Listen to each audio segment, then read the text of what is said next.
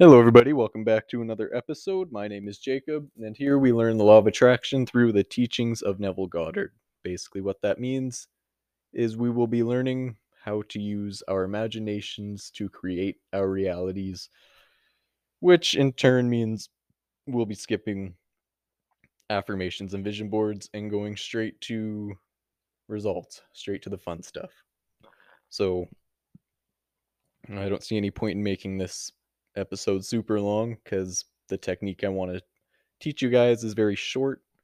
Um, so let's just get straight into it. Basically, what you want to do is, you know, you I'm sure you all of you have a desire of some sort, big or small, doesn't really matter. Um, just choose the desire that you have and go in your imagination and uh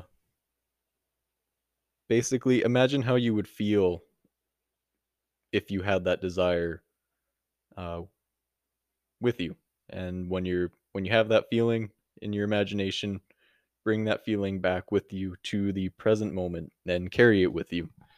Um you know that that can be the big difference between getting results and failure is when you're visualizing or you know whatever what other uh, manifestation te- manifestation techniques you might have uh, is when you get that feeling of you know having the wish fulfilled and then you leave it behind. You don't carry it with you uh, throughout the rest of your day because the universe is going to respond your physical world is going to respond to you know the dominant state of consciousness that you're in not the um extreme want for what like the universe doesn't care about what you want it care about cares about what you are.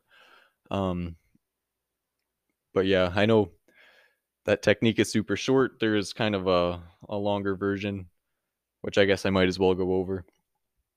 Um so the longer version is about four steps.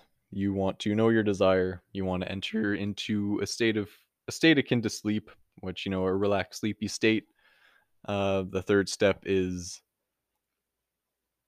uh, create a scene and create a scene of your wish fulfilled and you know make it as real as possible kind of like before uh,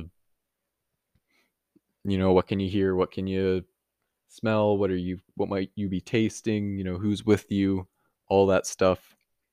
And then you know the fourth step is walking in the state of the wish fulfilled because if you've done the first three steps effectively uh you know you'll have that feeling. And the, the main point is just carrying that feeling with you throughout your day. And you might fall off the horse and that's fine. You can always get back on. And that's kind of why that first shorter version is important because you can do it pretty much in a moment. You don't have to wait you don't have to get into a relaxed, sleepy state. You can make your desires here and now. Um, don't wait to experience them. And, you know, the more often you do this, the more you start practicing practicing this law um, frequently, moment by moment, the faster you're going to see changes and the faster your world is going to change. Um, I was to say something else. I forget what it was. Maybe I'll maybe I'll remember in the next episode. But yeah, doesn't need to be complicated. You can make it fast. Um, oh, I remember what I was to say.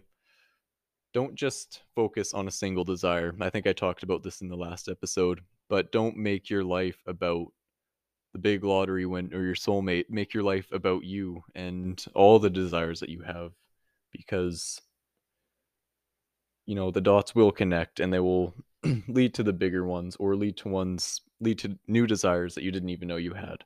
So uh, make your life about you and give life to as many desires as you can. Thank you for listening and i will see you in the next episode